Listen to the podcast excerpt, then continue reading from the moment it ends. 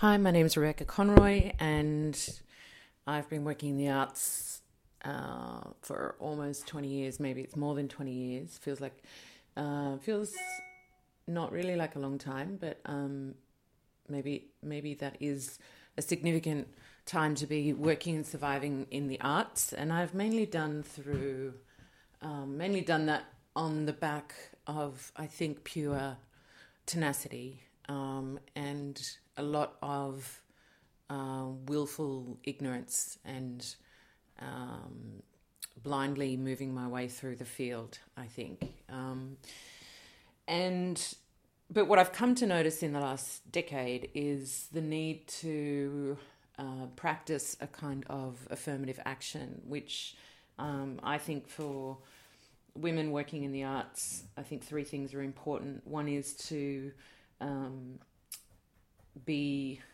uh, gender aware of who you're working with and the kinds of opportunities that your work is generating um, for other women. So, being proactive, when I ran an artist run space, we made it um, a, a, kind of informal policy that um, we would um, preference female artists in studios, but this came about because we were getting so many um, white male video artists, actually, pr- predominantly. And when you think about it, every time um, these spaces or opportunities are given to certain um, sexes or races or practices or whatever, um, this is going to support um, that that's perpetuating the the hierarchy.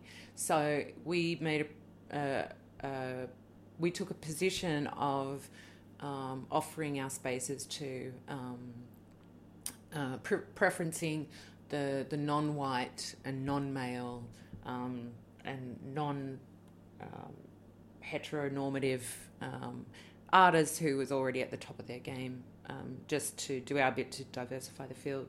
The other thing um, that I stopped doing in my own professional practice was um, operating as a producer for other white male artists. I realized that whilst I was working as a producer, um, as an artist producer, some of my skill set can be used to, um, you know, work, produce other people's work. I realized that I was complicit in supporting and extending and um, promoting the careers of white male artists. So I made a point of not doing that anymore. Not only did it set up a dynamic where I was once again a female supporting a male, but while I was supporting another male, I was removing myself from the field, from the circuit, from production, and that was so it had like a double effect. And I was supporting other male artists, but I was also decreasing the number of the visibility in the of and the production of um, as a female artist in the field. So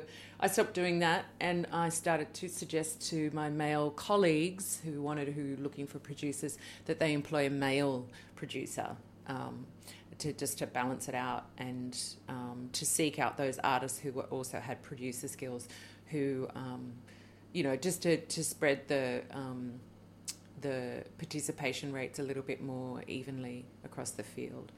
Um, the other thing that I'd say is that's really important is to foster really good mentoring relationships and to take part in intergenerational dialogue. I think that's really important, particularly from women. There's a lot that we're reinventing, even though it is a different climate, but there is a lot um, that can be gained from um, drawing from the rich histories of um, female artists who have have been in this field and have have fought these battles before us. There's a lot of lessons to be learned, and there's a lot to be gained in terms of understanding how the, just the continuity of things. Um, I think is really important that we are part of history, um, and making history is um, something that we um, should all be doing because um, it's a hell of a lot more interesting than um, going with the, you know, sw- swimming with the with the current,